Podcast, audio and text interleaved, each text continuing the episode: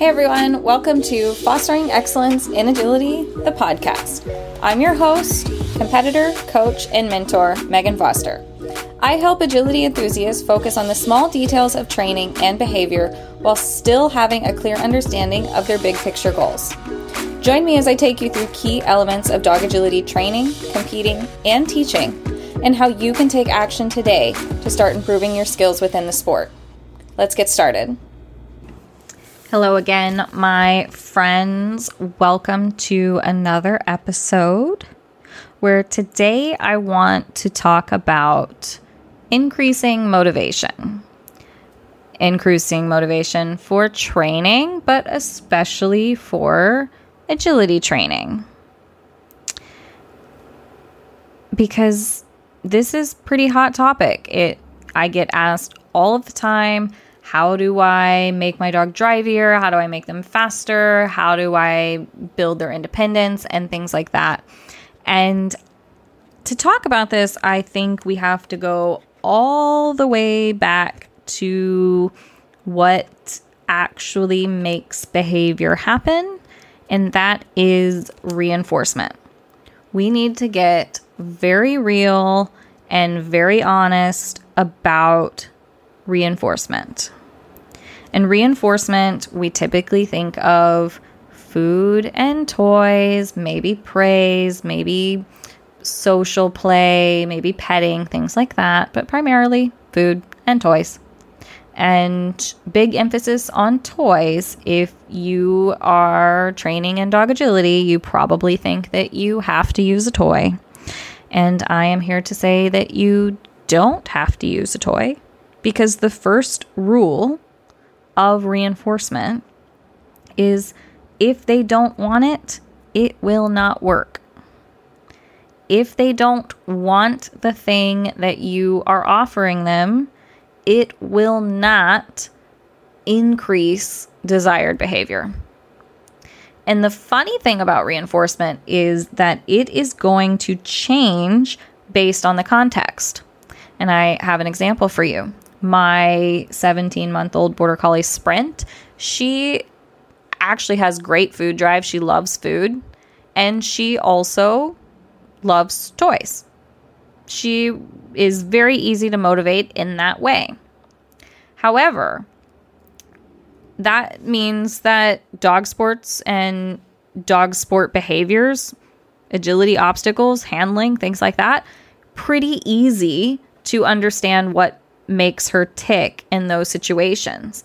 But if we flip that, waiting her turn and being calm outside the ring and loose leash walking, those things are very difficult for her.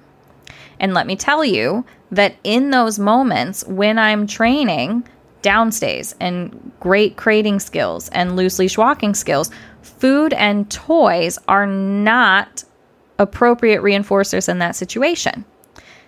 And why is that? I will give you a few seconds to think about that answer. And it is dum dum dum dum. It's not what she wants in that context.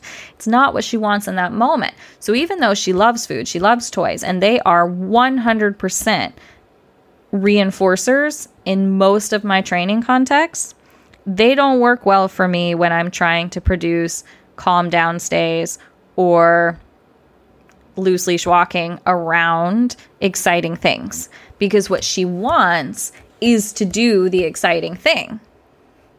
So that's the best example that I can give you about how reinforcement works and why reinforcement may not be working for you in the way that you'd like it to be. So, if you're experiencing some problems with motivation, I need you to take a really good look at all of the contexts in which you're expecting these reinforcers to work and see if there's something in that. Do these reinforcers work better in some contexts than others? Because motivation is just about making sure that the thing that we're asking them to do is worth earning the thing that we're offering them. And so, in the example of sprint, doing the obstacles she gets to move her body, which is also highly reinforcing. And then she also gets food and toys. That's totally worth it to her. But a downstay is not worth food or toys in the context of agility maybe on the table. You know what is worth it to her is getting the opportunity to do agility. So if I'm smart and I can go, all right, well, food isn't making this behavior getting me better. Does it mean that she's not food motivated? Absolutely not. It just means that in this context, food is not the appropriate reinforcer.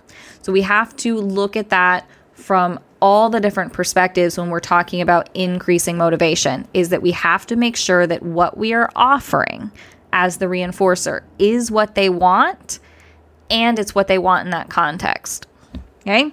Second thing to increasing motivation is you have to have clarity around how to get the reinforcer. Okay, so they have to know when food is available, when toys are available, when access to agility is available.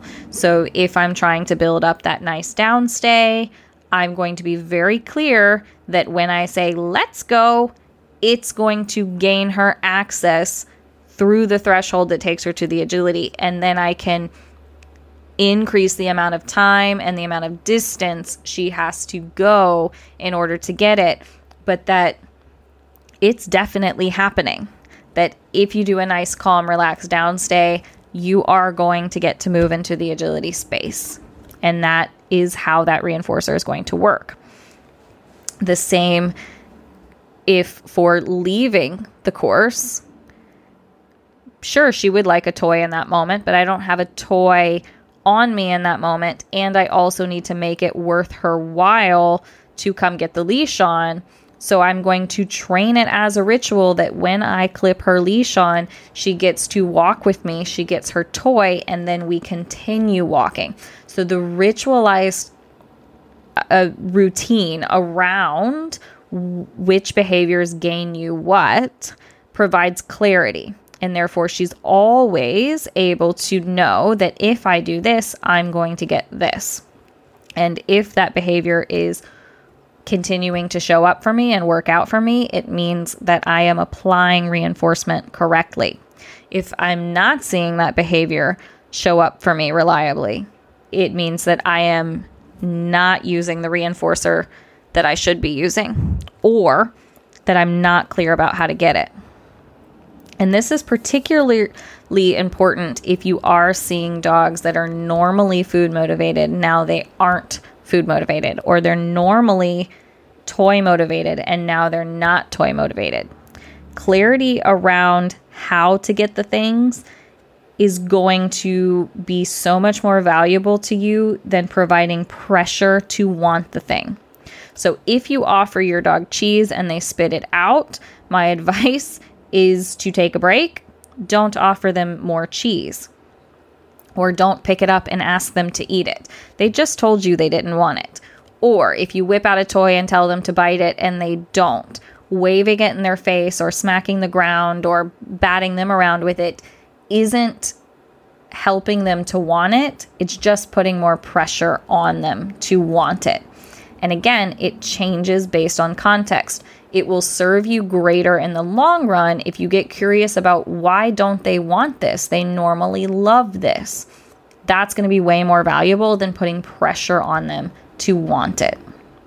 There are some situations that I'm sure you can think of that if you love ice cream, there are probably some situations where you don't find ice cream enjoyable. Like if I'm about to get on a roller coaster. Maybe you don't think that ice cream is is going to be a good idea. Maybe you're not ready for that. Or maybe you've just eaten a lot already. Ice cream may not sound as reinforcing. Or you have just been to the dentist and your mouth is a little numb. Ice cream may not go so well for you because you can't feel your face right? So the, there is always going to be some situations where something you normally love is not something you want in that moment. And the dogs are the same.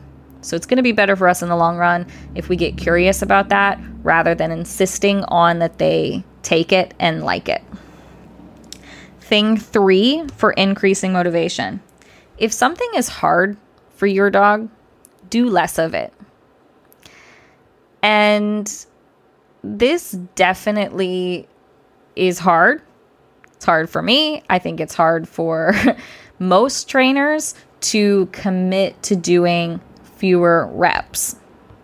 And there's probably some cultural fog around like the more they do it, the more they'll get used to it and the more they'll like it. But I think we're beyond helping them get used to something. I think if we really want to build that I really want to and I really love it kind of attitude, then we need to go on the basis of less is more. Kind of subset to that is let them do it slow. I know, I, you know, clutch your pearls, gasp, do whatever you have to do, but I'm going to say it again. Let them be slow if they kind of lack motivation for whatever reason, maybe they're not sure about the task, maybe the task is really challenging, maybe the environment is challenging, whatever the reason. If they if you ask and it takes a lot of effort for them to do it at all, and then we're disappointed when they do it slowly, we're not helping our motivation.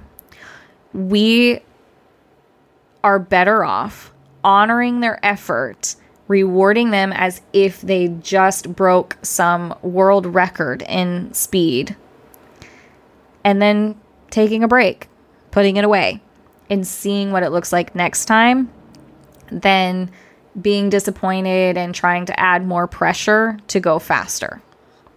So, one example came to me kind of recently when I was teaching somewhere, and I didn't 100% know what was going to happen. You know, I didn't know this team, but the first couple of reps, the dog was really, really quite fast. Everything's going really well. The handler was lovely.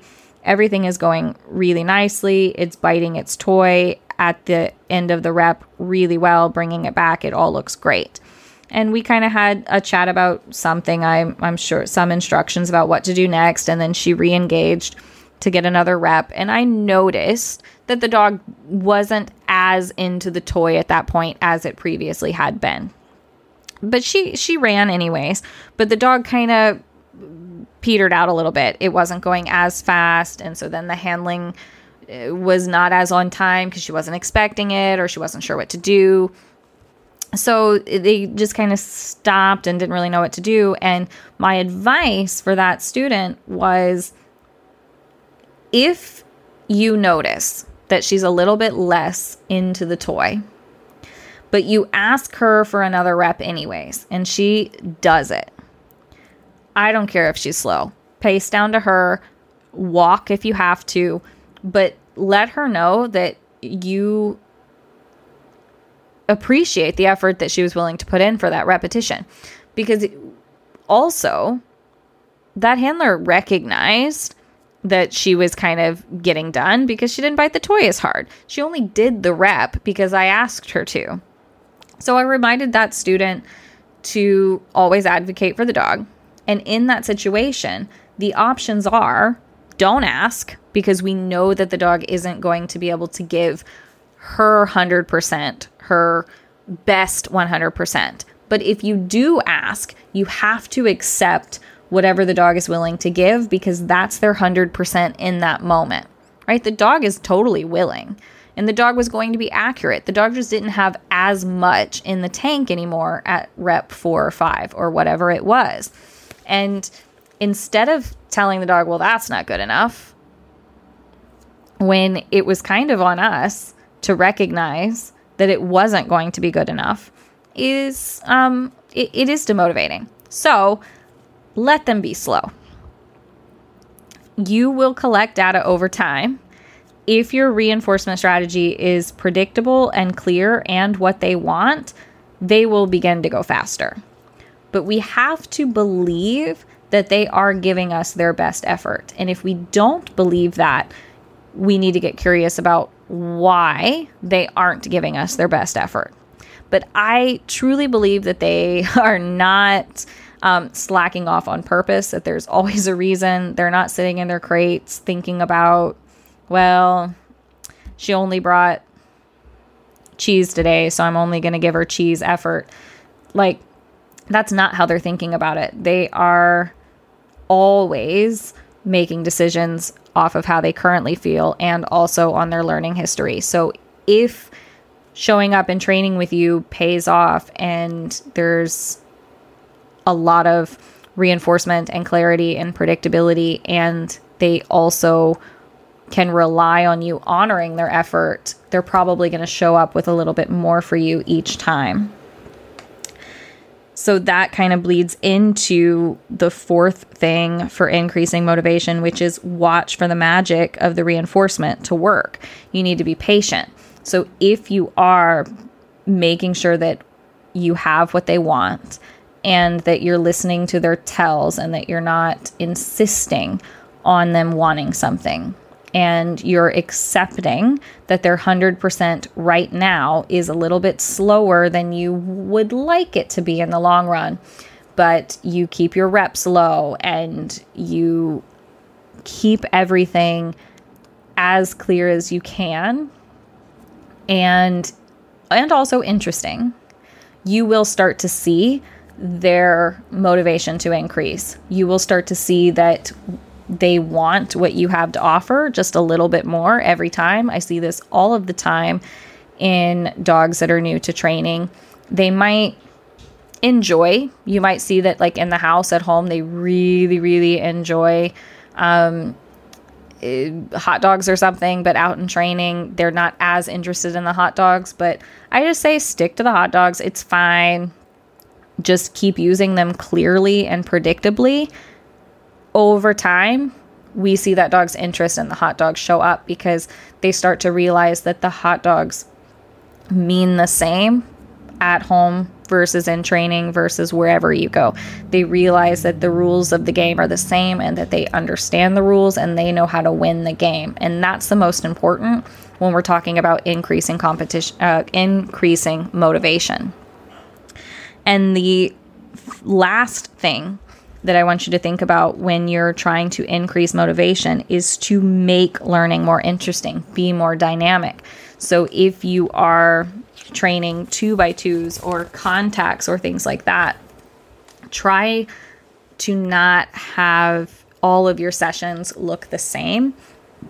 Try to change them up in small ways over time and give them a more rounded education in general rather than only doing um, two poles and a ton of entries for four weeks. You know, make sure that you're doing a variety of things. Maybe if you are going to stick to two poles for four weeks, you know, maybe make sure that you are maybe changing how you reward or where you reward, or maybe they're coming from a tunnel or going to a tunnel, or maybe the location of the weave poles are just changing frequently. So, keeping the sessions interesting in that the answer stays the same, but the conditions are different a little bit each time is going to help with their generalization, but also kind of tap into that puzzle solving part of their brain that they really do enjoy, right? So, dogs really do like going after puzzles and solving things and kind of working for their reinforcement. But the thing about those puzzles is that the reinforcement is predictable and clear. They know that it's going to happen for them. So while we do want them to puzzle out things in training, we don't want them to have to solve equations that are above their pay grade. So you do have to make sure that in your dynamic training sessions that you are setting them up to succeed nearly all of the time. It should be very rare that they aren't able to solve the equation. Okay, so those are my tips for increasing motivation, and it all comes down to getting really, really, really honest about reinforcement and how reinforcement is working for you and also working against you. Thanks for listening. If you enjoyed this episode, there are several ways you can leave me positive reinforcement. One, leave me a five star review. Two, share with your fellow agility nerds. Or three, share your thoughts with me on social media.